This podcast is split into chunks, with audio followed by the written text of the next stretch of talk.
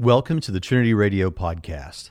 This podcast has a video component found at youtube.com slash Braxton Hunter. This means you might miss some visual aspects of the show, but it shouldn't have a serious negative effect. We'd love it if you'd run over to the YouTube channel real quick and subscribe. And if you enjoy this content, do us a favor. Take a moment to give us a five star review on iTunes and mention a couple of things you like about the podcast.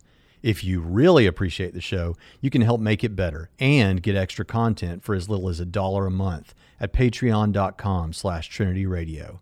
Enjoy the show.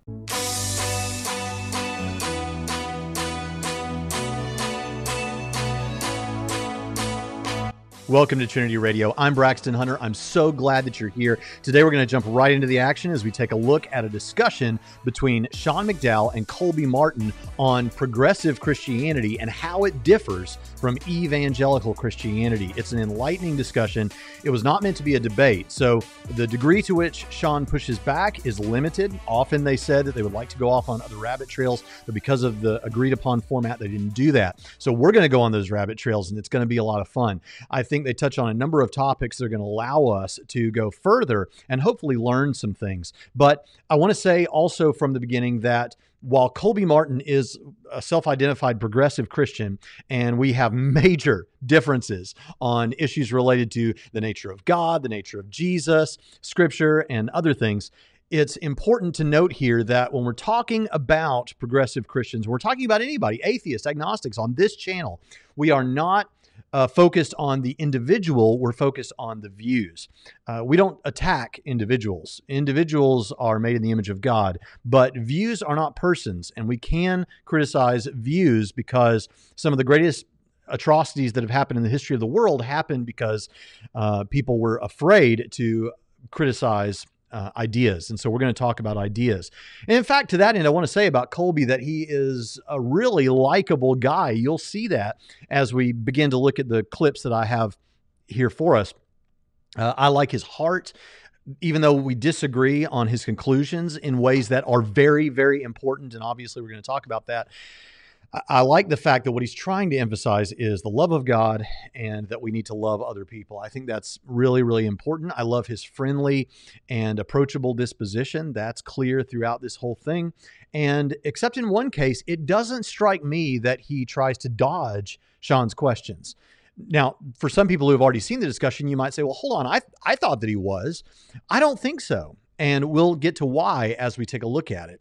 But we're going to move through this. And I just want it to be clear that we can love and even like people, right? A whole lot. Um, that you love someone doesn't necessarily mean you like them, but we can love and like people and still criticize their ideas. And these are ideas that I think are frankly dangerous and that need to be criticized from an Orthodox Christian evangelical and, and evangelical Christian perspective. So we're going to do that now.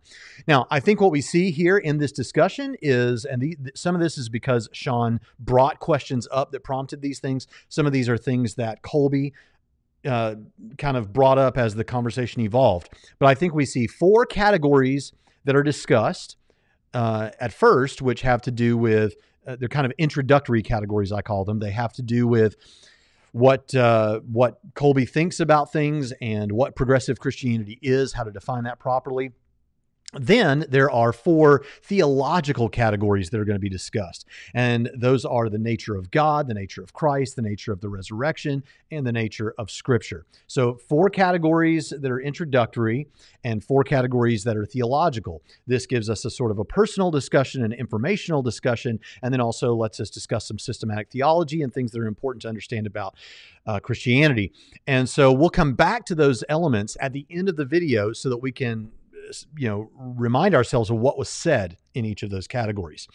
With that, let's jump into this and let's begin looking at the first of those things, which has to do with what really drives this move from evangelicalism to progressive Christianity. Is it uh, emotion or is it theological in nature? Let's listen to Sean as he asks that question. So, how do you separate the hurt and the pain and the treatment that's there from saying, okay, was this Christians treating me badly? Or does that mean it's false? What's that process for you? I don't know that the separation is super cl- clear or, or clean and cut, Sean, because a lot of the hurt is a direct result of the theology, is a direct mm. result of the beliefs.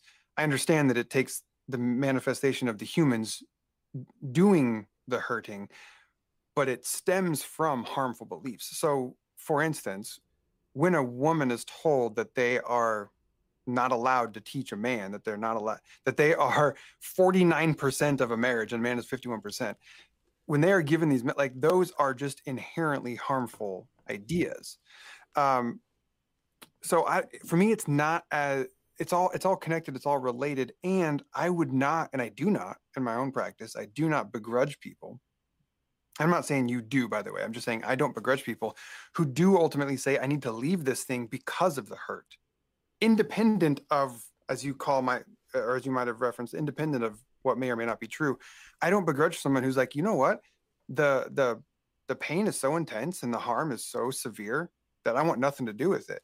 Hmm. and i don't know how a a comp- i don't know what other response other than just looking them in the eye and being like yeah that makes a lot of sense. I probably would too. If if that was me, if that was my story, I probably would too.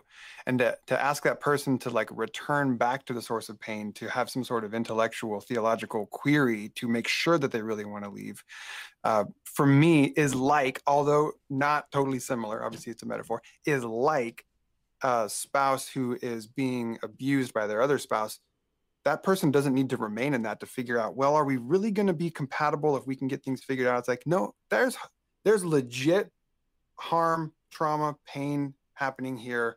Um, it's time to leave.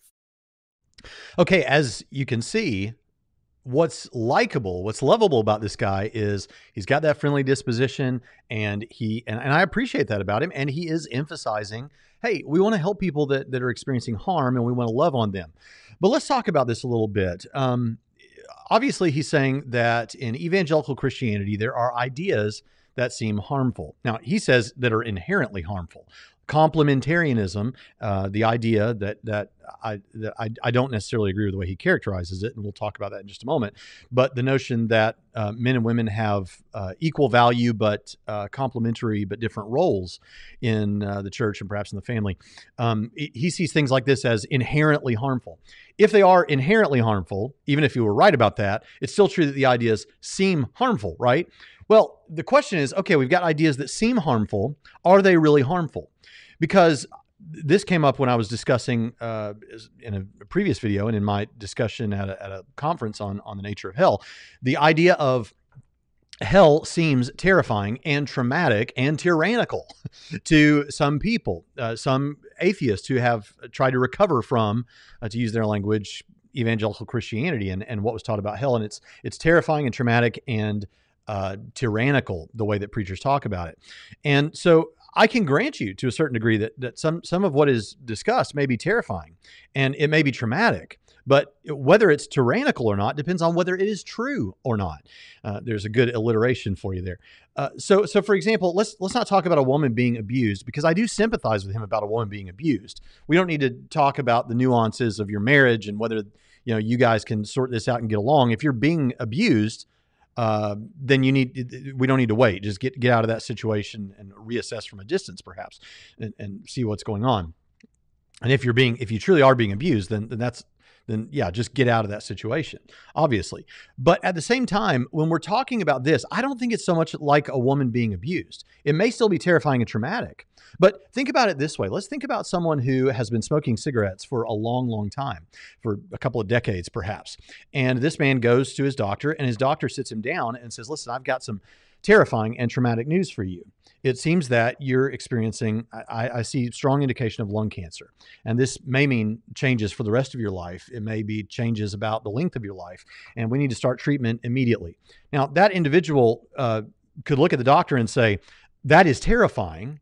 And obviously it is. And it's traumatic. And it obviously is. But is the doctor doing something tyrannical? No, if it's true, the doctor is actually trying to tell the man something helpful that is going to result in more life for him.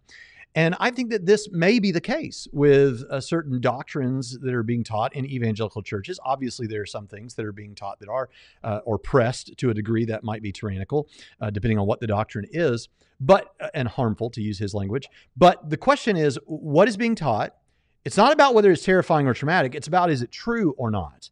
And if it's true, then like the person who has lung cancer, running away from that and saying, uh, say that the, the cigarette smoker leaves that doctor and says, well, I'm just not going to go to that doctor or any doctor anymore.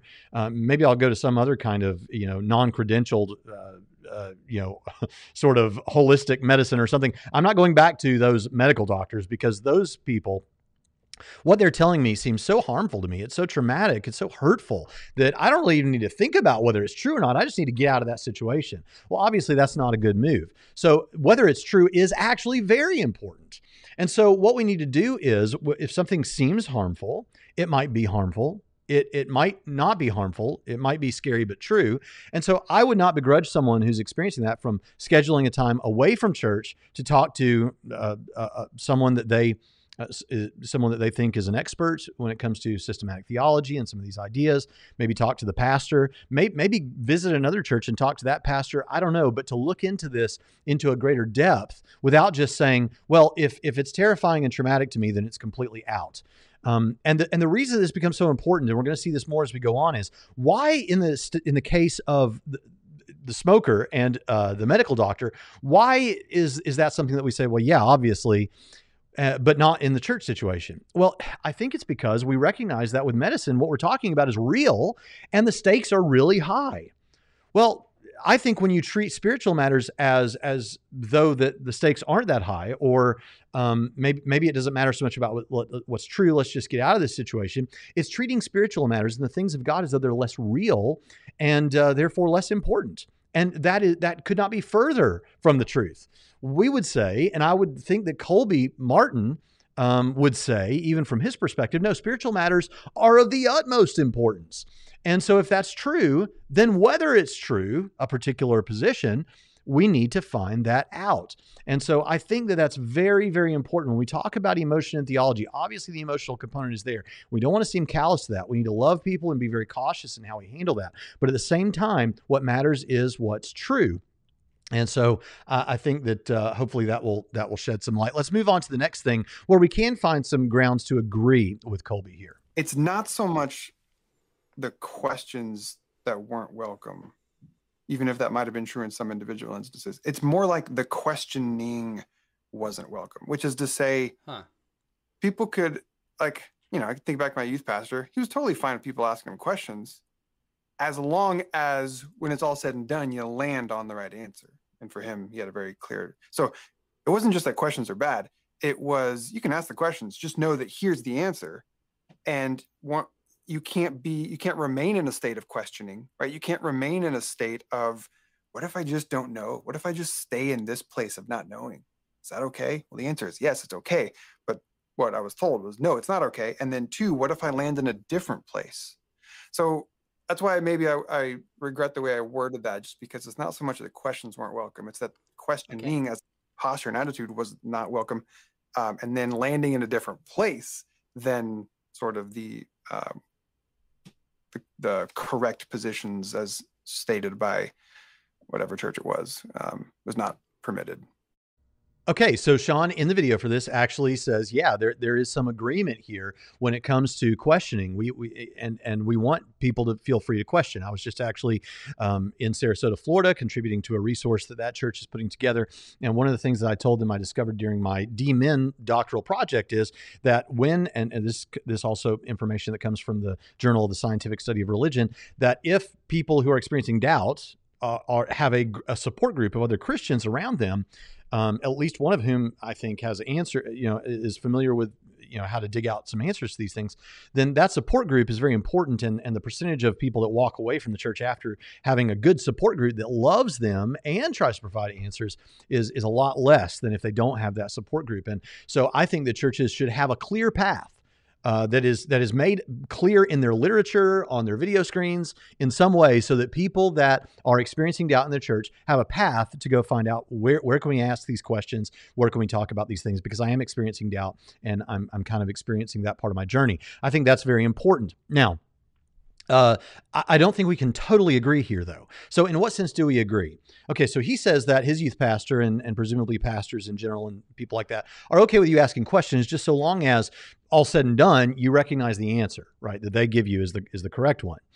Well, when it comes to secondary doctrinal issues, eh, we consider secondary doctrinal issues things like the debates between Calvinism and non Calvinist positions, various views on end times, uh, things like that. Secondary issues that don't have to do with what's central to the Christian, Orthodox Christian faith, what's central to your salvation, what's central to the nature of Jesus. But those secondary issues, like those that Christians can have in house debates about, you know, I don't, questions are fine. And I think questioning is fine and landing on a position other than what the church uh, that the church presents as their official view on that thing is also fine. Um, I actually I know that churches are not all okay with that, and to that extent, I agree with him, as I think Sean agrees with him. I think that's perfectly that that's perfect. It should be perfectly acceptable to have those questions and to even to maintain a, a, posture of questioning because you you you, don't really know and, and you're digging that out and, and you're going to continue that for years to come. I think that that is fine. And if you land on a different position than the leadership of your church on a secondary doctrinal issue, I think that what should happen in those situations is that hopefully we have a church that is okay with that and other people in the church that are mature enough and you as an individual are mature enough that we can still have fellowship despite these differences on secondary doctrinal issues. Nevertheless, I think there is some value in denominationalism in the sense that if if you so I'm a non-Calvinist. If I go to a Calvinist Reformed church, um, that should be fine with them and fine with me. But it, but the moment that it comes to the place where I'm actually causing division because I can't help but make this my personal, uh, you know, issue that I've, I've got to die on um, the hill I'm going to die on.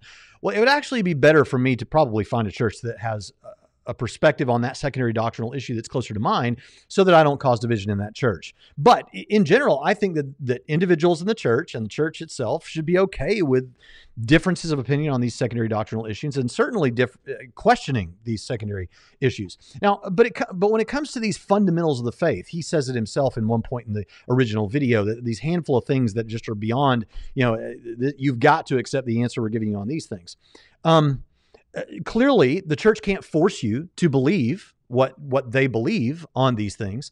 But if we're talking about things that are orthodox christianity things that are necessary for your salvation things that have to do with the very central features of our faith that if you don't believe these things then then then really in a meaningful sense a historic christian sense you're not talking about christianity anymore. Well there i think it actually is does make sense for the Christian leadership there, the church leadership to say, listen, we are we believe this to be true and we, we're going to lovingly discuss this with you and we're not upset with you. We love uh, to talk about these things but this is so important. We're not willing to budge on this and we think you should hold this position because not to do that is dangerous. This comes back again to the question of the seriousness of this if a doctor told you that about a condition, you would consider that to be good advice. And you would say, I'm glad he gave me an urgency about this because this is a, a very serious and important issue. I'm not going to argue too much about it. I, I, may have questions. I may challenge his position. I may do other research. But uh, I appreciate that he's being straightforward, that he's not going to budge on this. And this is important enough that he thinks I should hold his view. When we come to spirituality, when we come to Christianity, if why do we think about that differently? Well, it could be because the individual doesn't take those things to be as serious as life and death as the medical issues. We actually think, as evangelical Christians, these things are far more important than than medical states of affairs. And so for that reason, there are these fundamental things that yeah, we're not going to be okay with. Um, I mean, okay with obviously you can believe whatever you want, but we're going to try to convince you of this position. And uh, if if part of your continually questioning that is causing a stumbling block for other people in the church. If you're if you're talking about this with them in a way that is meant to uh, produce doubt in them about this um, and we may have some young young Christians there, then then uh, we're obviously going to want to address that in some way. We're going to want to uh, be a part of that conversation. So uh, I agree that questions and questioning should be okay, and landing on other positions is not something that should disturb us too awfully much if we're talking about secondary doctrinal issues. But when it comes to these very important fundamentals of the faith, um, then then yeah, don't expect uh, church leaders to like uh, be happy to discover that you're holding a different view on the bodily resurrection of Jesus or the divinity of Christ, and expect them to challenge this and and and be very concerned that you're holding those views, and in that sense, not be okay with it because they think it's very very dangerous. just as you might not be okay with someone you really care about going on. Uh, you know, and, I, and by the way, he said he likes analogies. I'm making analogy, so don't don't read too much in, into it. But but uh, I'm not comparing progressive Christianity to smoking cigarettes. Okay, um, that that that's uh, that's not what I'm doing here. But uh, just as you with someone who's smoking and says, I just don't, if they just said, I don't believe, I don't believe that this is harmful, and people telling me that it's harmful is, is causing me a lot of trauma, we're still to, and you, if you love that person, are still to argue for that position. You're not to, in that sense, be okay with their con- continuing in that activity and that belief because you care about them. And I think when you look at it that way, it, it makes so much more sense of these things. So those are some things that I, I wanted to uh, make clear as we discuss this particular issue of questions and questioning. Let's move on to uh, the question of if you were evangelical. He asks, Sean asks Colby, if you were still evangelical, how would you function so that those things you're worried about that are harmful would not be there? And so the questioning could continue. Let's see what he has to say in response. But imagine you're still an evangelical and you believed probably what I believe that Christianity is true, but you want to invite questions what would you do differently as an evangelical pastor to teach young people what you think is true, but not in a way that's dogmatic, requires certainty, and undermines questioning that young people might have? uh man, that's like that's like asking somebody imagine you were to play golf, but you couldn't use clubs, how how would you hit it off the tee? Um, because because I think my number one, and that's probably a terrible metaphor, but I I use about 27 metaphors and hope that one of them is is worthwhile. Cool. Um, I think I get I get the heart of the question. It's a fascinating question, but I think where I get tripped up, Sean, is it is, and this forgive me if this is overly reductive, but at the heart of evangelical Christianity is the belief, the assumption mm-hmm. that what God cares about most is what we believe. A way to say that differently is evangelical Christianity is built upon the, that you have to have the right answer to at least one or two or three questions, right? This is the whole premise. Like, you want to get to heaven when you die, you have to be able to have this correct belief. The whole thing is sort of built on this idea that what God, what what the creator of everything cares about most is what humans think, that they have mm. the right data in between their ears. And I find that um, find that wrong. I don't know how else to say it.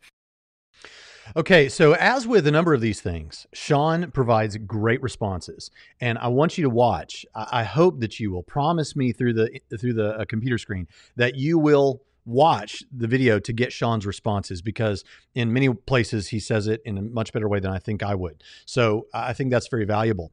I, I want to play one thing that he says here that really gets to the heart of this, then I want to build on it. So here's one thing that Sean says in response to this notion that it's not so much about you know uh, loving people and, and all the things that Colby wants to emphasize, but it's just about believing the, the certain propositional truth claims. We have to believe those. That's that's really what evangelical Christianity is most interested in is is saying that God wants you to have certain data between your ears. What does Sean say in response to that? I think this is beautiful. This, to my mind, was the best part of the video. Here's what he has to say. I think what scripture says is what God cares about most is that we love him and love other people. But we can only properly love people if it's informed by certain theology about the character of God, the character of man, the nature of salvation. I think that that's beautiful. If you if you don't have certain information, certain knowledge that is, uh, you know, cer- certain beliefs that that are important, like eh, propositional truth claims that you believe, then you're, you're you may end up not doing the thing that would be most loving for someone. And so that's very very uh, important to all of this. I think let's let's think about, um, for example, uh, the uh, boy, I have to be careful because I don't want this video to be demonetized or taken down or or something like that. Um, seems like when you talk about these issues in the culture right now, it it, it, triggers something in YouTube. But um, we're supposed to get a certain shot. Let's say that right now. Uh, and, and there are people on both sides of that. There are people that don't know what to do. I'm not taking a political position about that, uh, but uh, we need to take a certain shot right now so that we don't get a certain thing that is global right now. Okay, you understand what I'm saying? Now, if if uh, what we've been told is, hey, if you want to be a good citizen, if you want to be a good neighbor, if you want to be a good global neighbor and love your fellow man, well, then it would be important for you to take this particular shot because that is a part of what we're doing globally to try and overcome this thing. So even if you're not worried about yourself, you should take this shot for the sake of the global community. Um, okay, now on on that point, uh, how, how, do you, with respect to that, how do you properly, if that's true, how do you properly love your neighbor and be a good global citizen?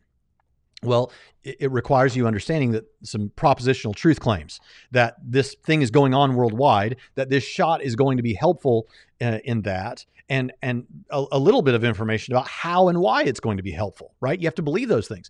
If you don't believe those things, if you don't know and believe those things, then you may your desire may be to propagate health in some way, but you're going to miss it in a very important way as it relates to what's going on in our world right now. So, the propositional truth claims are not the most important thing about you loving your neighbor, but they're important or else you're going to wrongly love your neighbor in this respect if what if what's being said about all this is true.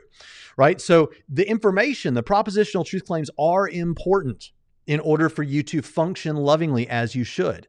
And that's the point that Sean is making in, in a much grander way about believing the right things about God so that you can then love the Lord your God and love your neighbor as yourself. That is incredibly important to all of this. And so, uh, if you don't have certain, so, so he says, Colby actually says in the extended clip that you'll get in the original video that he really doesn't see how we get out of this. He gets that we're saying as evangelicals that I think he puts it like this 1A is believing the right propositional truth claims, and then 1B is loving your neighbor and functioning as as you know, and Christianly, we could say, um, as Jesus would would want us to.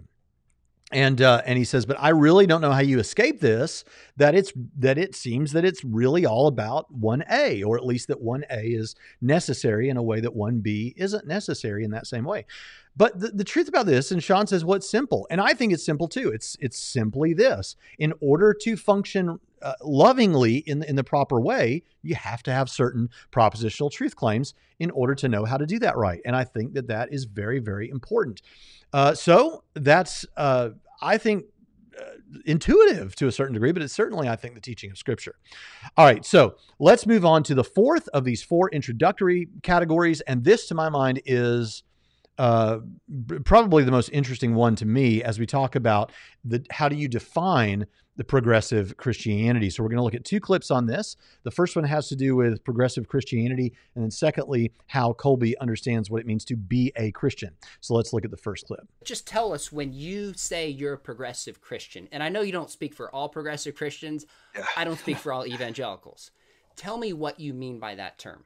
In the book, I named four what I call marker. I don't know if I call them markers. I call markers now. Four markers of progressive Christianity, which is to say, this doesn't define progressive Christianity. It just says that chances are, if you move along the spectrum from conservative toward progressive Christianity, chances are the more you get this direction, the more likely the people will sort of have these four convictions. One of them is an open and affirming posture towards those who identify LGBTQ. Um, one of those is an egalitarian attitude and belief as it relates to men and women that they're equal. None of that complementarian nonsense. Uh, uh, three is that uh, there is an acceptance that the idea of white supremacy is a real thing and that um, that needs to be dismantled and that there needs to be work to uh, undo the damage of that. And then uh, four is there's what I call an agreeableness to science, which is to say, if science reveals a thing to be true, it fits within the larger umbrella of what is true, and we don't have to fight that anymore. Take the first issue women egalitarian.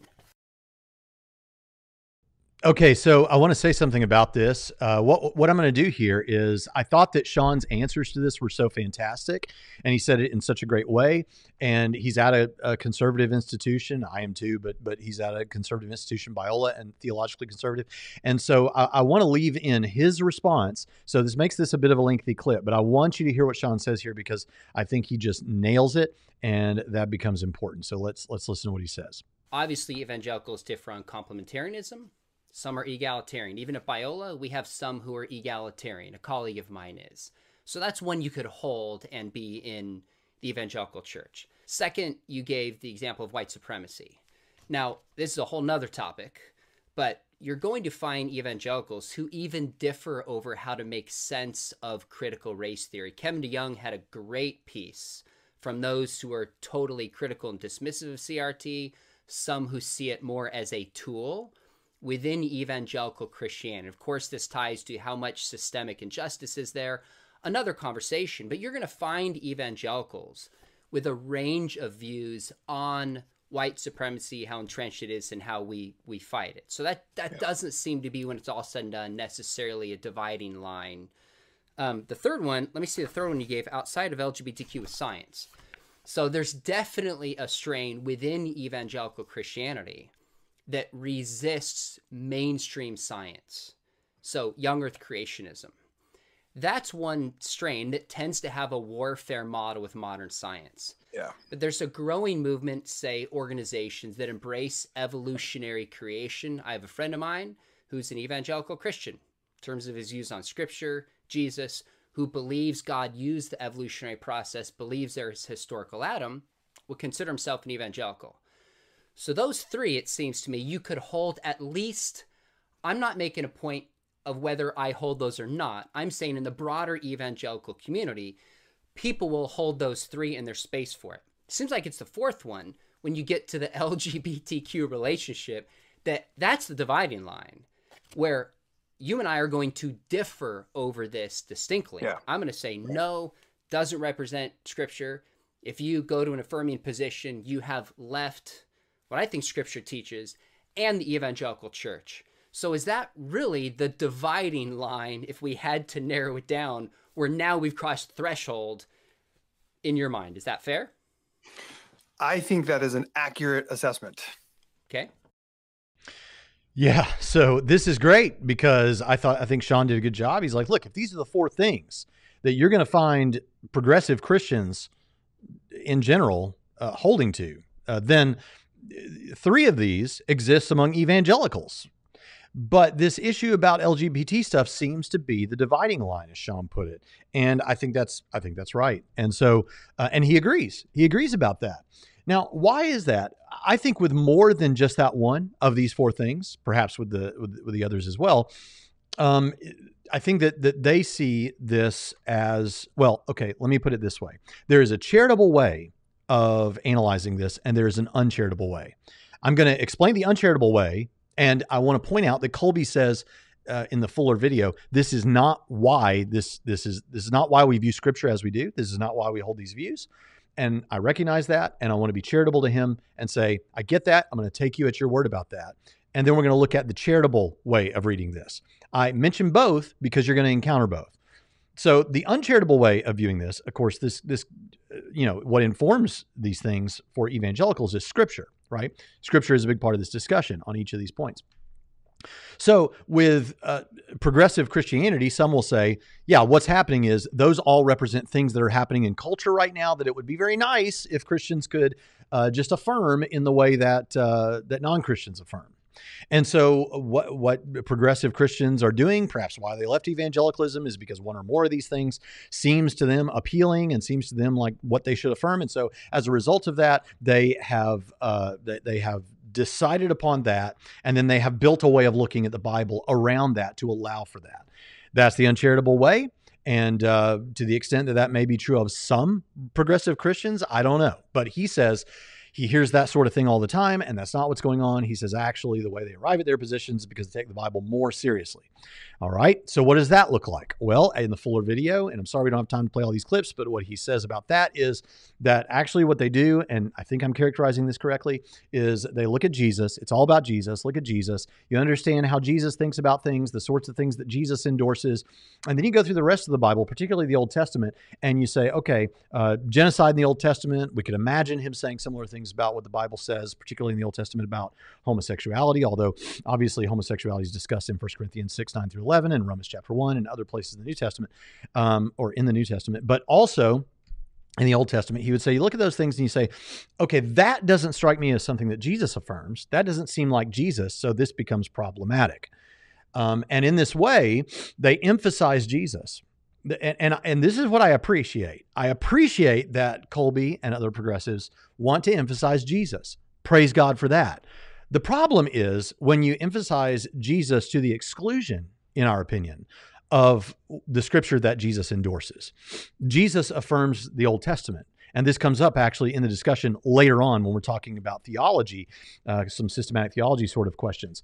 But I want you to notice that when we're talking about what is said about God in the Old Testament and uh, and and how God is is uh, portrayed, then what someone must be saying is either what someone who's progressive must be saying, as far as I can tell, is that those places in the Old Testament where or in the New Testament where it seems like God is endorsing or a biblical author is endorsing something that the progressive does not think Jesus would affirm, then uh, what that or they think is contradictory with what Jesus does affirm, then what that means is this this isn't really God saying this, right? This this perhaps this is man uh, putting it on God's lips because they they thought that or whatever, or justifying it by putting it on God. You know, the, there there's literature on this. You, you, you, could explore this by looking at a number of people, and Peter Enns and uh, Greg Boyd and others, and to various degrees hold to various uh, things about this.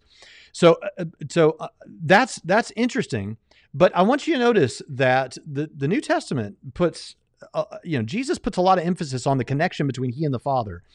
And he he points to the scriptures and, and what they have to say, right? But in John 5 37, and the Father himself who sent me has testified of me. You have neither heard his voice at any time nor seen his form. John 5:30. I can of myself do nothing. As I hear, I judge, and my judgment is righteous, because I do not seek my own will, but the will of the Father who sent me. Uh, John 6:38. For I have come down from heaven not to do my own will, but the will of him who sent me. Jesus is saying, God the Father, the God of the Old Testament, that's the one that sent me. I'm with him. I'm doing what he says. I'm I'm doing, uh, you know, I, I mean, what he believes is what I believe, right? Um, in Luke 24, Jesus points to uh, the writings, uh, the, uh, three categories of scripture in the Old Testament: uh, the law, the writings, and the prophets. Which, for for those of you who have studied this, knows that that is the totality of the Old Testament, and Jesus endorses that. Now, later on, uh, Colby does say, "Wait, hold on a second uh, yeah, but the way you're interpreting the Old Testament might not be the right way. And we'll come to that perhaps when we get to the systematic theology on the Scripture. But I want it to be very clear that um, if if this this is what I'm seeing happen here with progressives and with what Colby is saying. And I don't I don't mean to be uncharitable, and I'm sure Colby would have something to say in response to this. But it sounds to me like we're emphasizing Jesus. That's a good thing but we're emphasizing Jesus to the exclusion of the scripture that Jesus endorses. And I think that that is I, I, don't think that he would say that. I think he would say, no, the scripture that Jesus endorses, you're interpreting wrongly.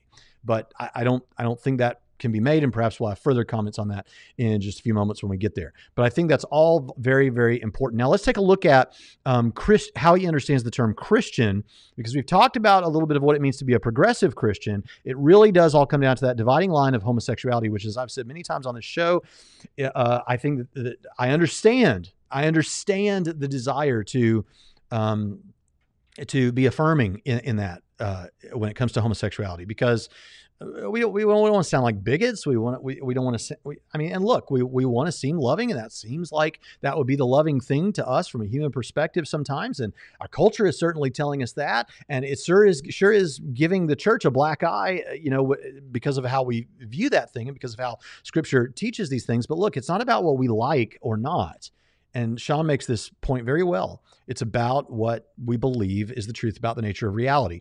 But how did how, what when it comes to Christian to what it means to be a Christian, how does Colby understand that? Let's take a look. Let, let me ask you a little bit more what you mean by by Christian. On on page 10 you say when I say Christian, I do so in the broadest sense. My bars for what might render a person Christian are fairly low. For me, the term represents one, someone who's decided that in Jesus, through his life and teachings, there exists a trustworthy path for living full to the fullest and trying to live in that way. So in Jesus, there's a path you should follow. Second, makes an effort to identify with at least some aspects of the religious tradition and heritage that emerged in his name. So he's got Jesus is the person to follow this tradition he's left, and I identify with it in some fashion as I'm reading this, I'm thinking, okay, a Muslim would qualify because they would say Jesus, born a virgin, did miracles, uh, was sinless, the greatest prophet. So, and they would also say they identify with some of the Christian tradition, although Muhammad was a later prophet that fulfilled it. Mormons would identify with this. Are you okay saying if they call themselves Christians, they're Christians? or where does this openness start to get a little leery in in your mind i don't know that i agree with you that a practicing muslim would read that description and be like oh yeah that applies to me yeah otherwise why otherwise they wouldn't call themselves a muslim they'd call themselves a christian yeah, but I have um, a ton of Muslims who say to me, "You and I worship the same God. I hold Jesus totally. in high regard. I'm tied to yeah. the tradition of Jesus in the way you've written it here, but they oh, would oh, okay. add more to it. Interesting. Okay, so you have Muslim friends that identify with aspects of the religious tradition and heritage. Like they they do they they do some things that are considered traditional Christian practices and traditions and rituals. I guess that surprises me, but they, they might be out there. Okay. Um. Yeah, as as I said in the, the section that you read, I do try to hold a pretty big tent for for the term Christian. I'm not I'm not going to be I'm not I'm I'm nobody's gatekeeper. I was a gatekeeper okay for long enough, and I um, those days are, are well behind me. Uh, so I'm not going to be a gatekeeper for anybody. If someone wants to identify as a Christian, uh, I might have some thoughts on that. Like, good lord, there are people there are people that uh, you know, not, we don't need to get political, but there are people that have identified as Christian for the last four years, and I would have some real questions about that. Like, what the crap? Like that is that is not Christian as I understand it. Um, but you know, that's how they that's the term that they use. Um, so yeah, I my point is in in writing that is I'm trying to describe what I mean by Christian as opposed to create a definition that I expect others to uh, adhere to. So okay. th- that's really the point of that passage is I want I wanted the readers to know right up front when I say Christian, here's what I mean by that. I mean that someone sees in the person of Jesus a trustworthy and reliable way to abundant life. Like I am the way, the truth, and the life, and they're like, oh yeah, okay. I I totally buy into that. And also they make some effort or they try to engage in the heritage of Christianity. Like they have some connection to this religion, is really the point. Um, maybe they go to church, maybe they don't. Maybe they read their Bible, maybe they don't. But they have some connection to the like. There's an institution known as Christianity. Me to identify as a Christian to say, look, in some way, I'm connected to that. Okay, so what does it mean to be a Christian? Now, this is really interesting, and I, I love what Sean did with this. Uh, when he when asked about Islam, he did push back a little bit with Sean there, and we could talk about that. But I want you to notice what is really going on here when we t- when we talk about um, Mormonism. Uh, just just take Islam off the table for a minute. Let's just look at Mormonism. I agree with Sean about Islam, but let, let's just take that off the table and go with Mormonism. Mormons would absolutely fit that that description right? They definitely would say, yeah, Jesus, is, you follow Jesus. That's that's the way to live uh, the fullest life, and and um, and and they certainly do things that they certainly read their Bible and go to church. Uh, he just said, well, maybe they read the Bible, maybe they don't. Maybe they go to church, maybe they don't. Mormons they're definitely going to do that. So th- this is this is really ambiguous. It's I understand the desire to be broad. I mean, hey, this is a I appreciate it in the sense that as I said before, when it comes to doctrinal issues, secondary doctrinal issues, um, like whether I'm a Calvinist or not, or what my view of the end times is, that sort of thing. I think we should have a, a, bigger tent. We shouldn't be consigning people to the flames because they disagree with us about a secondary doctrinal matter. But when it comes to uh, what it means to be a Christian, this is pretty darn important, right? It's pretty important because if you have a doctrinal position, if you have a position on what it means to be a Christian, a definition for what it means to be Christian, that Mormons can fit into, this is dangerous. This is very dangerous and needs to be challenged because not only is it out of step with historic Christianity and with the Bible, I would say, and maybe he would say, I don't, I don't, I don't know, uh, based on some things that he says later. Later on, when we're talking about Jesus being God incarnate in the sense that we mean God as evangelicals. He says, I get why you think that because, I mean, look, uh, early Christians and perhaps the New Testament speak that, they, they speak that way and they give you that idea. Okay, maybe he would have, he would agree with me here, but, but when you've got a, a, a Christianity that's so broad that it allows for Mormonism to be involved and possibly Islam, his response to that seems to be, well, you know, okay, I'm, I'm, I'm nobody's gatekeeper. I'm nobody's gatekeeper. Now, interestingly, there's an interesting there's an interesting turning of the tables here when it comes to uh, this this issue and how it often plays out theologically and politically. Right? He clearly is referencing Donald Trump and says there are certain people that over the past four years been in power that I don't think that's Christianity. I don't see how that's Christian. But hey, they identify as Christian, right? According to his, what he understands Christianity to be, maybe at the end of that first part of it. I don't know if it was Sean editorializing or trying to summarize it, or if this is actually what it says in the book. I don't have the book, uh, but but it, so maybe he maybe he clears this up. But when it says uh, Jesus is the way to you know live life to the fullest or whatever, and then it says something like and, and you're going to try to follow that. Well, I, I don't know if you if if the bar for being a Christian is you recognize that Jesus is the way to live the abundant life. That doesn't mean you're doing it. If it's just to recognize that, there are a lot of people that recognize that that don't do it. Um, obviously, as Sean elsewhere mentions, the demons have the right propositional truth claims about who Jesus is, but they, but they, but that doesn't mean they're doing it. Doesn't mean they're living that life to the fullest. Now, if it is to try and live that life to the fullest, maybe there's a way out of this. But think about their those two categories, those two things that it means to be a Christian uh, to to maybe read your Bible, maybe not, maybe go to church, maybe not, but in some way kind of connect with the Christian tradition. And then, secondly, um, or, or, firstly, to recognize Jesus as the way to abundant life. Depending on how you chalk all that up, Donald Trump might well be a Christian on, on that uh, cat on, on that understanding. But there are a lot of evangelicals who voted for Donald Trump that will say, "Look, I don't want to say any particular person isn't a Christian because I don't know what's going on in their head, uh, but." Uh, you know, th- there are some things here that Jesus tells us how to judge people and and um, that sort of thing that, that, they could say about certain people as an evangelical that someone who uh, that progressive Christians I think are are pretty pretty solid against. They could actually make a statement about the salvation of such a person, um, but yet the progressive Christians can't because if that's the what it means to be a Christian, well, then Donald Trump, as well as a lot of people who they don't like, are are are in. Now, that's not me obviously making a statement about Donald Trump's salvation. Uh, I find it really, I find it really difficult to to make those statements because I don't necessarily know all the information. But if I did, I could make such statements, and with them, not necessarily, because there are a lot of people that believe Jesus is the way, um, and and haven't followed that way, and uh, go to church and read the Bible, but don't I you know haven't aren't living the Jesus life, right? So anyway, uh, I think these are all interest. That's an interesting turning of the tables, and I think it's interesting to talk about. All right, let's move on to the theological issues. I want to be sensitive to time here, so we're going to move on to what he has to say about the nature of God, as Sean asks him. Well, let's track with your position of God here, where you say uh, there's no progressive Christian way to think about God. Right. Now, you do seem confident that God is not a He.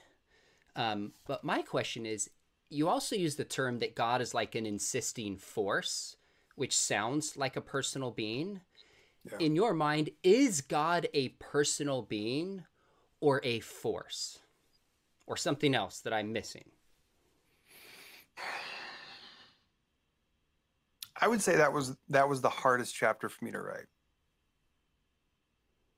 And probably the one that I would most like to redo. Only because Sean and I was just talking about this with my wife the other night. Like one of the um, this might be a quick tangent, but uh, it'll come back to the, the topic at hand. one of the pieces of collateral damage that that has happened for me over the last 10 years as sort of leaving my evangelical roots behind and moving towards something more progressive one of the one of the pieces of collateral damage in this is i've i feel like i have lost a bit of the the personal aspect of god that i feel like i i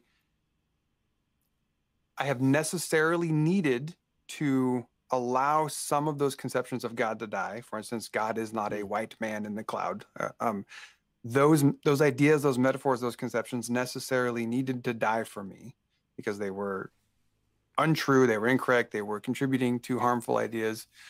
Um, but I've, I've i've been aware over the last several years more specifically that sort of what was left behind shout out to tim lahaye what was left behind in that uh, in the sort of the tearing apart of those conceptions was this amorphous i don't know capital s source like trying to figure out how to talk about a divine creator without there being like a, a being in the sky somewhere and language has just been entirely unhelpful for me in that it is like okay. i don't i don't know y'all i just it's more like here's what i can describe god isn't i don't know so when you say is god a personal being uh the the idea of a being I, I do stumble on um, as though if we could just have the right telescope, we could f- see God somewhere. Okay, so first off, uh, I don't want to spend too much time on this because in the end, though I didn't include it here, he does come around and say, I think he comes around and says, yeah, God's. I mean, I yeah, I think God's personal. I, I lost it for a while, but yeah, I, I think I think God's personal. Um, and actually, that shouldn't be hard for a Christian to answer, uh, according to historic Christianity, because God is personal. God is tri-personal um, one God, three persons, right? So th- this shouldn't be this shouldn't be hard, and the fact that you have to struggle over that um, really illustrates the differences between how progressives think about these theological issues and how evangelicals do and historic Christianity does, right? So I, I want to mention that. Secondly, he, he struggles with the idea of a being, right? He says, I just want to clarify that in philosophy, being means um, the material or immaterial existence of a thing. Anything that exists is being and even a being. A particular one is a being. Now, um, it is true that many times when we talk about this casually, we talk about a per, we, talk about a being. We're talking about a personal being or um, a personal agent who is a being. But but it's just this this comes up a lot, and it's a little bugaboo of mine. Uh, secondly, uh, let you know. The, is God a he? He said, Sean doesn't spend too much time on this, but the notion that uh, God is not a he, well, that's tough because what Christianity does not hold, and we're going to come to this idea of a white man in the sky. Um, God does not have biology, right? God, God is not a biological being, uh, biological personal beings, personal but not biologically personal. Uh, so, so God doesn't have genitalia in that sense. Um, uh, Jesus obviously does. Jesus was a man, but um, during his time on earth, Jesus is he in that sense too. But God is spirit, and so as a result, uh, he he doesn't have uh, genitalia, but the picture that God gives of uh, us, uh, the picture that the Bible gives us of what God is like, how you should think about God, is Father, and obviously, Father encompasses more than a biological male, right? So, so, so to say that it's not he or she, people always throw that in. I'm not saying he did it for this reason, but atheists often say she when referring to God, just just to you know, uh, Michael Shermer does that in his debate with David Wood. And it's always a little silly to me because it's like you, you do realize we don't think of God as a man in the sky. To that point, let's move on to this idea that he says I had to break it apart and I, I get rid of some of these old beliefs, like that God was this man in the sky with with uh, with a beard and all those kind of things hold on a second. Um, I don't know how old Colby is. I'm imagining he's my age, maybe a little bit younger, maybe a little bit older, but not far off. He may be much younger than me, but he's not much older. And during my lifetime, the internet came about, and it came about when in you know when I was 13, 14 is when people started having computers in their homes. And certainly by the late 90s, early 2000s, you could you could look things up, right? Well, what would ha- what happens now? I mean, because I get that there are really fundamentalist churches where perhaps you would have pastors or leaders allow you to persist in some belief about God as though He's a man in the sky like that. Um, but all my upbringing, and, and I grew up in a pretty darn conservative church, that was almost like a joke. Like we we we would point it out like he would that look jesus is not despite what the painting in the background behind the baptistry there is jesus is not a blonde-haired blue-eyed white-skinned guy. You know that's not, he's not and he's not coming back with the american flag wrapped around him and uh, a handgun in each hand a second amendment man you know? And god is not some old white guy in the sky with a beard. We, we made jokes about that because we knew that wasn't true right? That that was really important. But what if you were to google that? Well, if you Google that, I Google what does the God look like? The first link that comes up under what does God look like is an article from Got Questions, um, which is a resource for uh, theological and, and, information and sometimes apologetics. What does God look like? The first thing it says is God is a spirit, John 4 24, and so his appearance is not like anything we can describe. Well, Colby said that he was Southern Baptist. So not only is that the first thing that you would find, at least now, when you Google this, it may not have been the case then, but it, it couldn't have been too hard to figure out. Um, you could just go to, if, if he's Southern Baptist, he says Baptist. I, I, yeah, I don't know. Let's go with the largest Baptist denomination in America, the Southern Baptist Convention. And uh, let's they have a statement of faith, which is the Baptist faith and message. What does the Baptist faith and message say on the article that relates to God? On God, it says there is one and only one living and true God he is an intelligent, spiritual, and personal being. And then it goes on to say some other things. And it gives you some links when it comes to God the Father. One of those is John 4 24. And John 4 24 uh, recognizes God as spirit. So I, just want all of that out there. It would not have been hard if one was really interested in, in taking a look at what, what God is like. It's not some guy in the clouds. I, you know, maybe that's um, I mean, he's describing his own experience, but sometimes there are things that show up in this discussion that are char- uh, supposed to characterize evangelical thinking on things, and I think they're caricatures. Not that there's no Jack evangelical somewhere who believes that, but that it's not what evangelical pastors largely believe. John 4:24 says God is a spirit and those who worship him must worship him in spirit and truth. So the Bible is clear, the Southern Baptist Convention is clear, and the first link on the internet would tell you that. So, you know, I'm not saying that article existed for him to find it, but the article in the Baptist Faith and Message goes back to 2000. Uh, and maybe further back, I don't know what the previous Baptist Faith and Message said about that. So, um, I, you know, I don't want to spend too much time on that. I just did want to throw out some some things about this idea of God as a man in the clouds somewhere, something like that.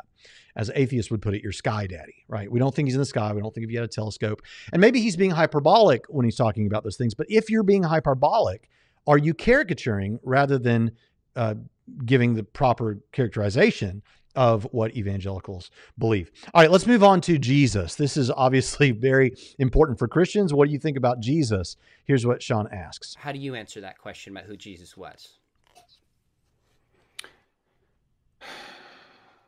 I affirm Peter and his, his answer. You are the Christ. Uh, I affirm the early Christians who saw in Jesus now note that that Peter's answer was, "You are the Christ, the Son of God." The uh, the manifestation of the long-awaited Messiah. Like they had anticipated that there would one day be another anointed one, like Moses, who would come and free them and liberate them at that time from their Roman oppressors. Okay. And there were those that saw in Jesus, and his teachings, in his um, in his death, and certainly in his resurrection, like, oh, it's not the kind of liberation we were expecting. It's not the kind of Messiah that we anticipated, uh, but this he he is the one we were waiting for, and I totally affirm that. I I agree with that. I I affirm that. Um, late, you know, it was within a couple centuries after that that then I think the early church started trying to figure out how do we how do we how do we name all this? How do we talk about all this? How do we who really was Jesus? Who, who, what does it really mean to be the Christ, the Messiah? And you know bart ehrman has some great uh, research on sort of how jesus became god how jesus became christ in terms of being like looking back at his life and saying wow like the author of hebrews. When we look at jesus he was like the exact representation of god which i totally affirm bt dubs. Um, he's like the exact he's the express image of god. Okay so if i'm if i'm tracking are you saying that you affirm like the Nicene Creed, classic Christianity, which been, has been affirmed across different Orthodox, Protestant, Catholic, will differ over what it means that God is triune, differ over what it means the relationship between faith and works, but certain core beliefs have characterized Christianity since its inception. You're saying you embrace those core beliefs. Well, the question is does he say that? Would he say that? Well, first of all, it might be helpful to take a look at what the Nicene Creed. So he's asking him, do you affirm something like the Nicene Creed? What does the Nicene Creed say? I'm going to read it to you. It's not long and it's important. Uh, here's what the Nicene Creed says We believe in one God, the Father Almighty, maker of heaven and earth, of all things visible and invisible, and in one Lord, Jesus Christ, the only Son of God, begotten from the Father before all ages, God from God, light from light, true God from true God begotten, not made, of the same essence as the Father. Through him all things were made. For us and for our salvation, he came down from heaven. He became incarnate by the Holy Spirit and the Virgin Mary and was made human. He was crucified for us under Pontius Pilate. He suffered and was buried. The third day he rose again, according to the scriptures. He ascended to heaven and is seated at the right hand of the Father. He will come again with glory to judge the living and the dead. His kingdom will never end. We believe in the Holy Spirit, the Lord, the giver of life. He, the, he proceeds from the Father and the Son, and with the Father and the Son is worshiped and glorified. He spoke through the prophets. We believe in one holy Catholic and apostolic church. Catholic there just means universal. We affirm one baptism for the forgiveness of sins. We look forward to the resurrection of the dead and to the life in the world to come. Amen. So, pretty straightforward, mere Christianity, as far as I can tell. Uh, what does he actually say to that? Because the Sean says, "So you, you saying you affirm something like that, the Nicene Creed?" Let's hear what he has to say. I think I'd have to know a little more specifically what you're asking, what core okay. beliefs. Not, okay. Not that it matters all that much. We're okay, just a couple of fair. dudes on a YouTube channel, so nobody's going to hold me well, to this. But I, I, it is okay. more like, yeah, I think I would have to be a little more in order for me to answer with integrity because I don't want to just okay. placate you or other people by saying, yeah, sign up on the uh-huh. Nicene. I don't know to- if I do. To- yeah. Totally fair. So, like, do you believe, you, you, say there's one quote I came, it said, Jesus was human, full stop. Yeah. Do you believe he was God in human flesh? So you affirm his humanity. Would you equally affirm his divinity? Because that's something you don't talk about in the book. Now, I, w- I want to say something about this because I mentioned at the top of the show that I, what I liked about him is I didn't think he was trying to dodge questions. Now, the reason I think so might not be something that progressives appreciate, but I, I don't think he was trying to dodge Sean's questions. I think he was trying to be transparent and honest. Um, I think that's why we see when it comes to, um, he says, Sean's like, it looks like it all boils down to this LGBT thing. That seems to be the dividing line. And he says, I mean, I think you've assessed that properly, right? So I, I think he's not trying to dodge. I think that what he's trying to do is to objectively clarify um, something that seems that, that, that progressives prefer to look at as artistic, um, as as not not so clear cut, and that he says language has a difficult time capturing. Now, with respect to Jesus and his divinity, which is of the utmost importance if you claim to be a Christian, right? If you don't believe Jesus is God, then that's not Christianity.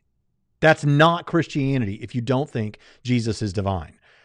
I think that what this is the one question in, in the series that I think uh, of questions that I think he is dodgy on. I could be wrong. I don't ever like to speak to motivations, but it just seems to me like Sean tries two or three different ways to um, attack this thing and not attack him, but attack this this subject. And and it I never got the clarity that I wanted, but we got enough clarity, I think, to know that that what is being presented here. Again, no offense to Colby, I like Colby, that this is dangerous stuff we're talking about. So let's take a look at how he answers this question. When when you asked me that question, was Jesus fully God? I say yes, knowing that what I mean by God is probably different than what you mean by God. So therefore, if what you mean by God, are you asking, do I think Jesus was that? I would probably say no. okay. Okay, folks, I want you to recognize he has a fair handle. I know. I, I surely from growing up in a Baptist church, he he has a fair handle on what evangelicals think about God. He, it's not like he's not in the ballpark at all. I mean, he, he may start explaining it, and we might say, I, I don't know about that, or that's a little off. But if he tried to explain what evangelicals think about God, I know he's in the ballpark. And he's saying what evangelicals think about God is Jesus that in the flesh? No. That's a clear no. All right, let's hear what he has to say next. I mean, that is folks, that is it. That is, you're not talking about Christianity. I, I don't see how that's in any way Orthodox historic Christianity, but let's let him say more. So, what I mean by God is the eternal, self existent, all good creator of the universe stepped into human race in the incarnation and was fully human and fully divine. That's the quick summation what I Yeah. believe. Is that I think- something you're leery to affirm or you're like, yep, I'm on board with that Well- or no, I don't? I think the affirmation that was spoken over Jesus at his baptism Behold, this is my beloved in whom I am well pleased. I think that's an affirmation that can and is spoken over all of us. I think that all of us are, and I said this earlier, all of us are are children of God, and that's that's Okay. biblical. I don't, you know, it's not just me pulling it out of my butt. Sure. Um, I believe that we are all beloved children of God, and so yes, I believe that God was entirely and fully manifest in Jesus of Nazareth, 100%. And Sean, I believe God is fully evident and manifest and indwelling in you and in me Okay. and in Nikik 103 and PudgeNet and Redeemed right, all right, all right.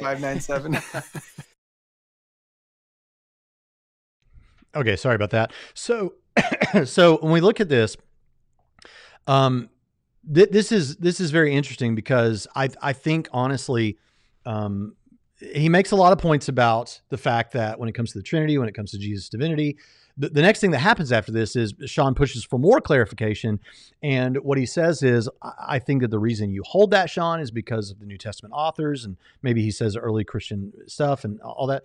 But th- but this is what he says: is those people were were wrestling with trying to explain what they encountered. Uh, that they encountered Jesus. It was amazing because he is. If you want to know what God looks like, you look at Jesus. That's what God looks like. So uh, they're trying to figure out what that is, and the best way they could do it was say is God. And he said, if I was there, maybe I would have done the same thing. That I mean, I, don't know how you more clearly get the notion that um, that that that this is he he's not saying what Orthodox historic Christianity has said about this, uh, but even internal to the Gospels, uh, by what Jesus says of himself, uh, there there is good reason to believe that he thought of himself um, in this way. He certainly thought of himself as God's special eschatological agent to bring about the kingdom. According to Michael Licona, I asked him about this. He says that this is something that is universally agreed upon by scholars. You'll always have a couple of you know random individuals at the fringes, but but it seems to be a, a bedrock fact. Um, you know this, for example, think of Jesus' designation of himself uh, as this as with the honorific title Son of Man. That was his favorite, and it is used 80 times in the Gospels and only once outside of the Gospels. Uh, The importance of that is it doesn't seem like it's something that uh, later Christians, you know, even Christians that came not much later, you know, putting together the New Testament, it's not like something they put on his lips because they don't use it for him later, except one time in the New Testament. Um, James D.G. D.G. Dunn says, when we encounter a thoroughly consistent and distinctive feature, a tradition which depicts Jesus regularly using the phrase Son of Man and virtually no other use of the phrase, it simply beggars scholarship to deny that this feature stemmed from a remembered speech usage of Jesus himself. Um, so, you know, th- th- at the very least, he thought of himself as God's eschatolo- eschatological agent based on what's internal to the text. But the idea that Jesus was that we should not think of Jesus as divine, that's not Christian. That's just not Christian. And I'm sorry for putting it so bluntly, but it's important enough to put bluntly. And it's not because I don't like, again, Colby. It's just I'm putting it. In fact, frankly, um, others have said this. I, you know, I, I I haven't studied this to know this for sure. Okay, but others who have will say things like that. Progressive Christianity is actually parasitic on evangelical Christianity. I know that sounds harsh, but what it, it, becomes a place for people who are hurt in the church, and in some cases, they were right to feel hurt. You know, people that were hurt in the church and and and uh, left, and they went to progressive Christianity. Uh, but it's but it's it's it's um or they just they couldn't stand the teaching of the church and so they they ended up going to the progressive church and so in that sense the progressive church is parasitic on evangelical christianity um, and and to, and it is and others have said it is not largely the case that most progressive Christians come from atheists who are getting saved or agnostics who are getting saved or com, uh, coming into the fold, right? However you want to frame that. Um, I don't know for sure if that's true. I've certainly heard people say that, but I can say this much that kind of speaks to that end of things, which is the atheists that I interact with. They look at what we say we believe, what the Bible says, what we hold to as evangelical Christians, and they say, I don't buy that. But when they look at something like progressive Christianity, many of them say, okay, I'm glad for your political views because they line up with mine more, but that's not what Christianity teaches. That's not Christianity. That's not what the Bible teaches. And so why would I bother? Right? In other words, atheists look at that and they're like, I don't buy that, man. If you're saying Jesus isn't God, but we can still be Christians, uh, he didn't say Jesus isn't God, but he says Jesus isn't God as evangelicals understand God. Okay, if you're saying that's that's not, then what's the point? And and so I think that's an important thing to to speak to. And um, I'd like to know what he thinks or uh, how he assesses the question of whether progressive Christianity is parasitic on evangelical Christianity. I, I don't know how he respond to that. He may have a beautiful answer. I may be wrong statistically on that. And so I'm not stating it. I'm just saying this is what is often said. And I think to, to that end, one thing that, that I think makes sense with that claim is that atheists look at it and they're like, nah, man, come on. If, if you're not, if, if the resurrection wasn't necessarily bodily, if Jesus wasn't um, divine, then what are we, what are we really doing here? And to that end, let's go on to the resurrection, which is the next thing that comes up.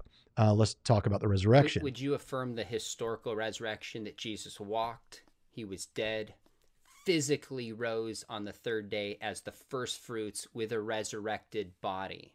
Would you affirm that as historical fact? Because the way you talk about in your book is more like a metaphor, not a real historical fact. Yeah.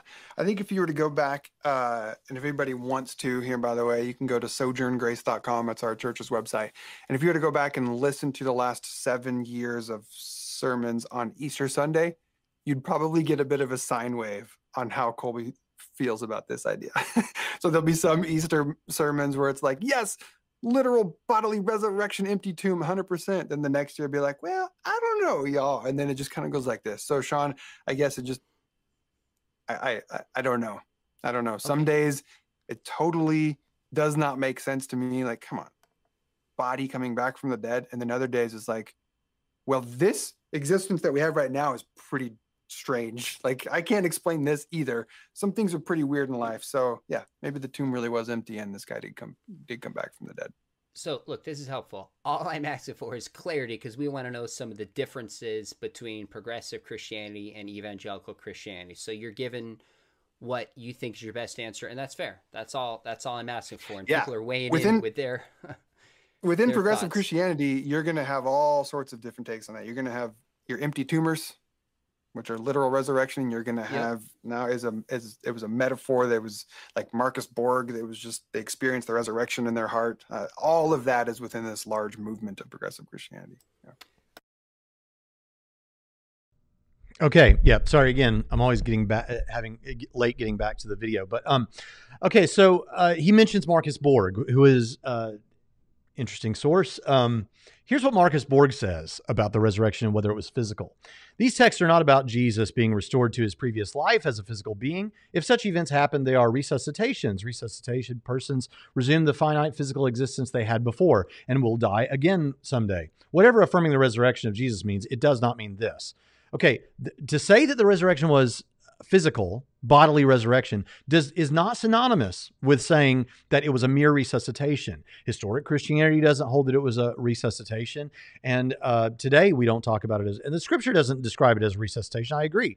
Uh, resuscitation happens all across the world every single day with people that were almost dead or even maybe clinically dead but not actually dead who are then resuscitated okay that's fine we all we grant that resurrection is is something different than resuscitation.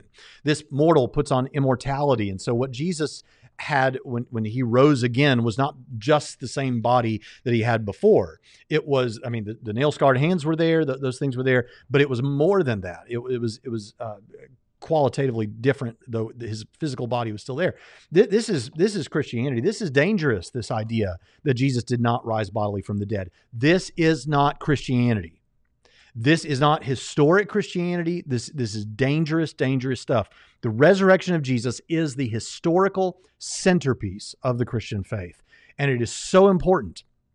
Uh, often we're asked as Christians, what is your principle of falsification? In other words, what could be done that would show that Christianity is false that you would accept? Because a good hypothesis is, is falsifiable in principle. Not that it will definitely be shown to be false, but here's how you would show it was false. And we have that. Produce the body of Jesus, produce manuscripts from some disciples saying he didn't really bodily rise. These other guys are making stuff up. Something along those lines. Um, it's not my fault that you're that someone's not able to do that, but that is our principle of falsification.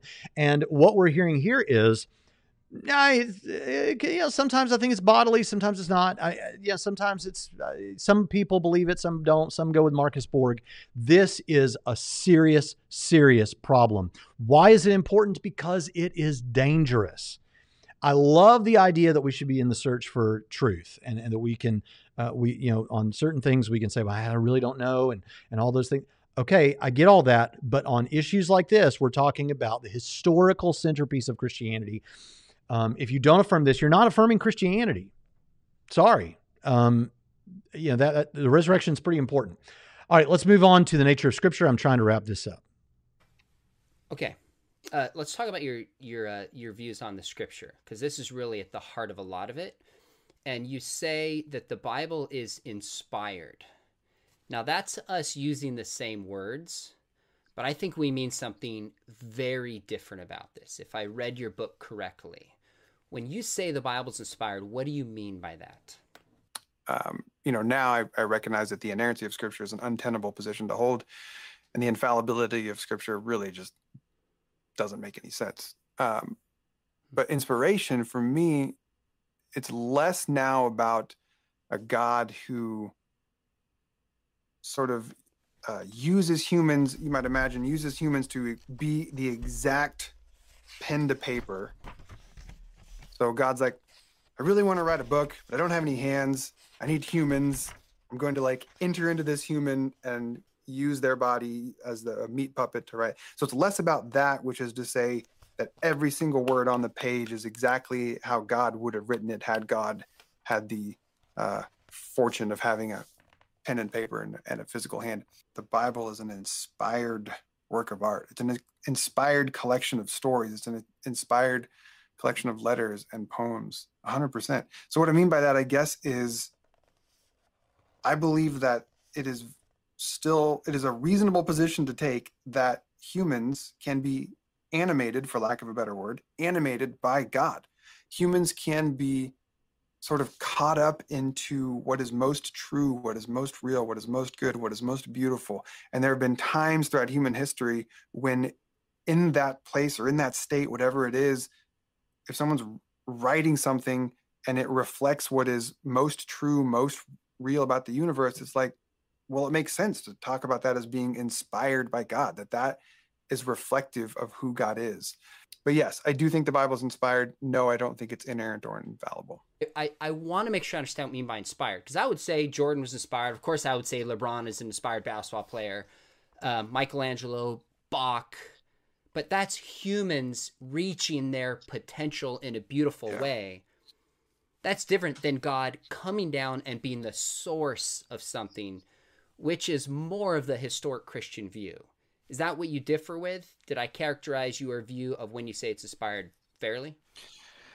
when you describe when you describe back to me sort of this low level inspiration no i'm not talking about that i'm conscious of how like there's that sort of low level of inspiration and then the meat puppet idea is this sort of the, the plenary inspiration, the this high level of God like taking over humans to write it. And I just it's somewhere in the middle there, and I I don't have a better way to describe it other than to say, yeah, I think God inspired the Bible, and the Bible's full of errors and contradictions. So that clearly can't mean this super high level of inspiration. I said earlier that Jesus is the right quoted Hebrews, Jesus is the exact representation of God. Anytime in the Old Testament where something is attributed to God, but it doesn't at all resemble Jesus, I'm like, let's focus in on that because something is going on here. Um, this is not who God is. Uh, so what else might be going on here? Because that's who God is. That's Jesus. We can feel good about that. Okay, so I'm going to let this play on. I know this is a long clip. I know that, but it's so important because as you just heard, we're hearing kind of a hermeneutic there about how they look at the text, how he does anyway. And then we're going to hear a couple other things that I think are super important for how this plays out for doctrinal issues like the nature of hell. So I'm going to let it play on just for a few, just for two minutes. But I think this is important. If you want to skip this, you can, but I think it's worth hearing. So let's continue. This kill every man, woman, and child? Hmm, there's something else going on here. I think I think we have to disagree there, Sean. Only insofar as to say, like the Old Testament itself is sort of a conversation between different traditions, the priestly tradition and the prophetic tradition. So there isn't even a unified voice in the Old Testament, which is the, the Jewish Bible. There isn't even a unified voice there about the character of God. Um, which is part of why you get to uh, uh, situations like um, is it Micah? Um, I desire mercy and not sacrifice. Well, what the heck? We just had this entire books of the Bible all about sacrifice and this whole system, and now this prophet's saying, no, no, no, no, no, it's about mercy. And then Jesus affirmed that I desire mercy and not sacrifice. So I don't.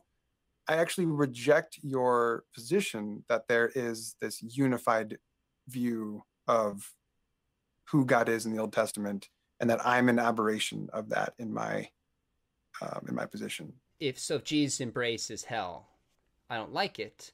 Do I feel obligated to follow and believe that, whether I like it or not? Jesus didn't. Affir- well, at least when you say the word hell, I really have to ask, like, what do you mean by hell? Because if if by hell you mean like Dante's Inferno, you mean that after life on earth a soul might experience eternal torment, maybe even eternal conscious torment, which is like the the most unjust, unloving thing anybody could imagine. That conception of hell, Jesus had nothing to do with. Like the only times that Jesus referenced what we might call hell, he was referencing Hades. He was referencing the the uh, like uh, a, a sort of literal physical place on earth that became this metaphorical representation for judgment nothing to do with life after death. Jesus, good gravy. Jesus didn't really care about life after death. He cared about life before death. Um, so yeah, I kind of disagree with the, with the question. If Jesus were to affirm something akin to the evangelical doctrine of hell, then that would be that'd be really curious. That'd be like, oh, well, I guess I do need to maybe reconsider that. But you know, when I did my deep dive into hell when I was in seminary, it was like, Look at Jesus when he talks about hell. He does not talk about hell the way that evangelicals talk about hell. Full stop. Okay, that's that's obviously an area we're going to differ on, which would take us aside. Yeah. So okay, um, uh, uh, there's several things here to tackle because Scripture is pretty important, right? Um, he would say that it's important too, but uh, but but let's talk about this for a minute. So he says Jesus does not talk about hell the way that uh, Christ, that, that evangelicals talk about hell. All right, so uh, first of all, he he there's there's something. Well, let's start with this. I wonder what his response, since he says Jesus didn't talk about hell the way evangelicals do. Wonder what the response of his congregation would be if Jesus, and they didn't know it was Jesus, and he walked in and he said what he says in Mark 9 43. And I'm going to replace hell with the word Gehenna. He says that when Jesus is talking about hell, he's, he's using the word Hades um, when he's referring to this actual physical place where people are going to die. I think he's thinking of Gehenna, the the valley of Hinnom outside the south gate of Jerusalem. But but let's and he uses Gehenna. Jesus uses Gehenna three times in this passage. So I'm just going to say Gehenna instead of hell. But know that when I say Gehenna, that's the one that that's you're used to hearing that as hell.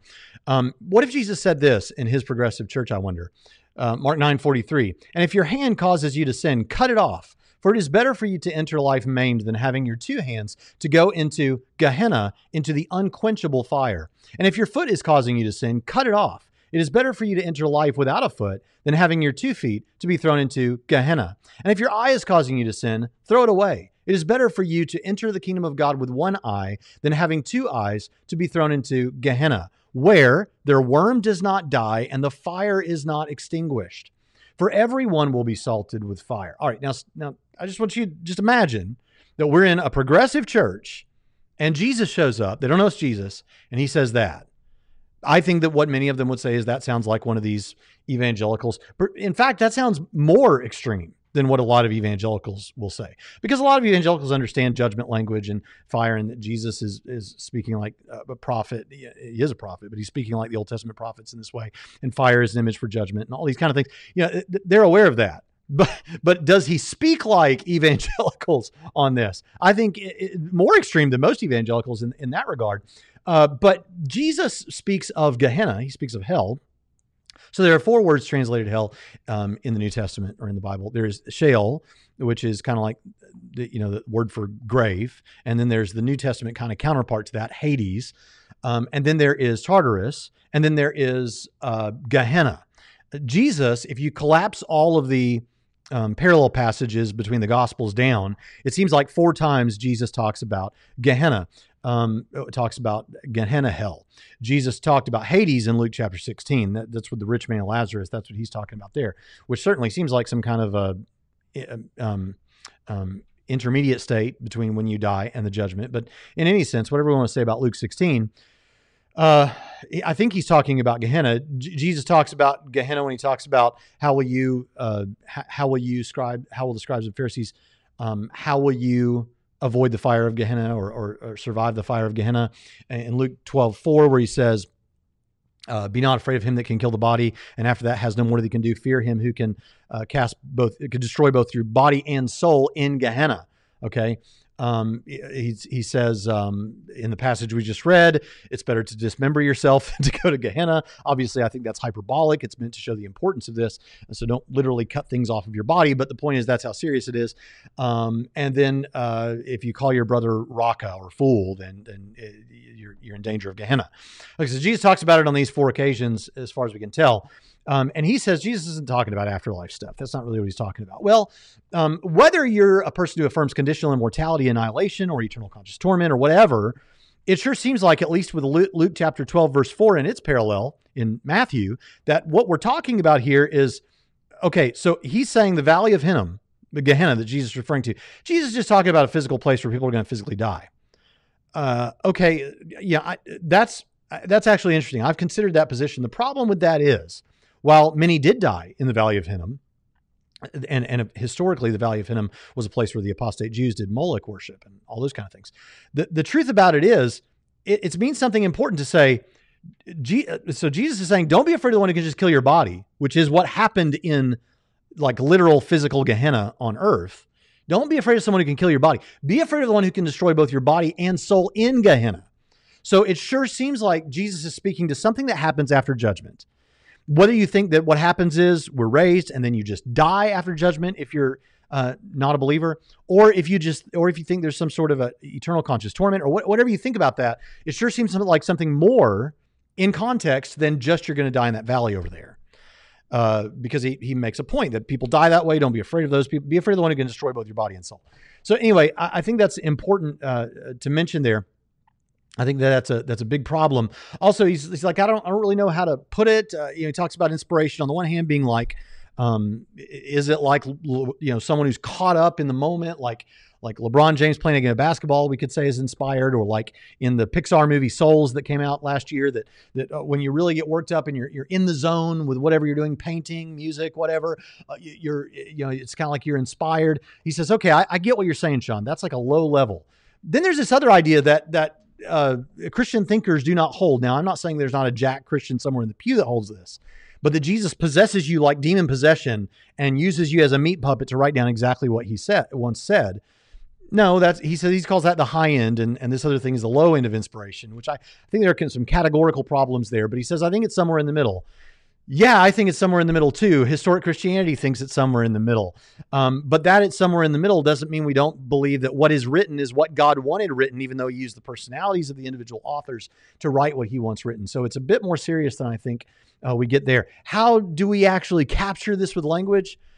The way I capture it, I'm not trying to be sarcastic, but I know a way, and it's in 2 Timothy 3:16, which says all scripture is given by inspiration of God and is profitable for doctrine, for reproof, for correction, for instruction in righteousness. Scripture is theopneustos, God breathed. That's how I say it. That's how scripture says it. So I think all that's definitely an important piece of this that I think needs to be referenced. So we've come now to the end of this. We've come down to the end. We've gone really long with this. I'm sorry about that. It's, we're about an hour and a half in, but I want to I want to go back over what we've said. And again, there's there's nothing in this personal um, to to uh, Colby. We're not attacking Colby. We're attacking what we think are dangerous ideas, and um, and and uh, some of the greatest atrocities in the history of the world happened because people were afraid to challenge ideas that are dangerous. So we had four introductory categories and four theological categories that were discussed. In the introductory categories, we talked about is it emotion or theology that fuels this? And um, we want to say about that it, something may seem emotionally appealing and, because it, would be an escape from what seems terrifying and uh, and and uh, uh, tra- traumatic to you, but there are some things that are terrifying and traumatic that are true. Uh, just like we would, a, a person who's got uh, cancer because of cigarette smoking, he needs to know the truth, even if the truth is terrifying and traumatic. So, what's true is really what matters most. Uh, with questions versus questioning, um, we should be okay with this is where we can have some agreement. We should be okay with people questioning and and asking questions when it comes to anything. Um, but with secondary doctrinal issues, uh, someone lands on a different position, that's fine. We can talk about that in house debates and discussions, and that's fine. But when someone lands on something different when it comes to the fundamentals of the Christian faith, don't be surprised if we're not okay with that. Um, uh, when it comes to Jesus' divinity or the resurrection, in the sense that you would not be okay with someone persisting in um, a dangerous habit like smoking cigarettes, um, you're not okay with that because you, you know the truth and the truth means that this is very dangerous. Obviously, we can't control someone's beliefs directly, and so that's not even what we're trying to do. But we're not okay with it in that sense because we think this is dangerous and it's real. And because it's real, just as real as medical issues, it's as dangerous as medical issues and should be taken with that level of seriousness. Um, as evangelicalism is more concerned, he says, with uh, believing, having the right data between your ears, um, than than than living the right way. And of course, as we pointed out, if you're gonna if you're gonna love people the way you should, if you're gonna if you're gonna uh, love the Lord your God and love your neighbor as yourself, the way you're gonna have to do that is to be dependent on what you know. And we talked there about vaccines. You, you, uh, oh, I said the word, but but uh, when, when we're talking about that, you have to have certain propositional truth claims that are correct if you're going to be a good global neighbor in that sense. And well, this is definitely true when it comes to Christianity. Um, uh, when it comes to defining progressive Christianity, the dividing line seems to be LGBT stuff, and that's very interesting and his de- definition of what a Christian is is far too broad because Mormons would fit that definition. So that definitely becomes problematic. The theological issues, the nature of God, progressives are all over the map, he says. Main, many believing God is not personal. Um, uh, historic Christianity teaches that God is not only personal, he's tri-personal, and so this is very serious. He comes back around to saying he thinks God is personal, but the, the ambiguity that exists among many progressives um, uh, sort of illustrates the difference between how evangelicals and progressives think about these things. When it comes to the nature of Christ, which is also of the utmost importance, Jesus is God's beloved Son, but so are you, Sean, and so are the people in the chat. This is not Christianity. Full stop. This is not Christianity. I know that's going to seem uncharitable. I know that's going to seem uh, terrifying and traumatic. I'm sorry, I have to be bold on this because I love people. I want them to know the truth. This is not the way. This, this is so important that you understand that uh, the divinity of Jesus. What about the nature of the resurrection? Um, may or may not be bodily, he says. In uh, in in which case, Jesus' body is still in the grave. If if that's the case, that that it's not bodily, think about what that means. Uh, Christianity, uh, the resurrection is the historical centerpiece of the Christian faith. Christianity stands or falls on the bodily resurrection. And to quote Al Mohler, referencing John Shelby Spong, he says, if the choice is between the the choice is between John Shelby Spong and the Apostle Paul, a choice this clear is truly a gift, and I concur. Um, and then the last thing, the nature of Scripture, as I said before, oddly he emphasizes Jesus to the exclusion of the scripture that Jesus endorses. Um, one thing I didn't get to get to here that I wish I had, and I forgot about it, but we've got to come to an end, is, um, you know, we, we talked a little bit about how they, they take what, G, what they think Jesus would like and go back and interpret the Old Testament based on that. And I think maybe we're just wrongly interpreting scripture. I have uh, a video on God and, and uh, genocide and, and all those things in the Old Testament that um, that that are unappealing to the senses. And I would encourage you to go check that out to understand what's really going on there. I think ultimately, if you understand that God, in the case of the genocide, which he references, God gave these Canaanites uh, 400 years to come around to the truth and uh, to, to repent, and they didn't do that. At this point, when there's literal child child sacrifice to Molech going on, causing your children to pass through the fires and all kinds of other things, the question is rather than why did God command this, why didn't God command this before? God loves them and is merciful. That's why He gave them so long. On the other hand, God is a just God, and it, it, imagine that we captured um, Osama bin Laden, and all we did because we wanted to seem loving was just to hug him and give him a pat on the back and say, "Now, now, don't do that again," or Adolf Hitler or whatever tyrant. This would not be good. Why would this not be good? Because justice is good. So there needs to be a harsher punishment for that, right? And in the same way, uh, God is just. If God if God is not just, God is not as good. And so uh, judgment and uh, uh, both judgment and love, justice and love are important ways to think about God that I think makes sense of much of what's in the Old Testament. There's obviously a lot more we could talk about. But in the end, I want you to know that I, I, I talk about this so frankly because it's so important that we get Christianity right.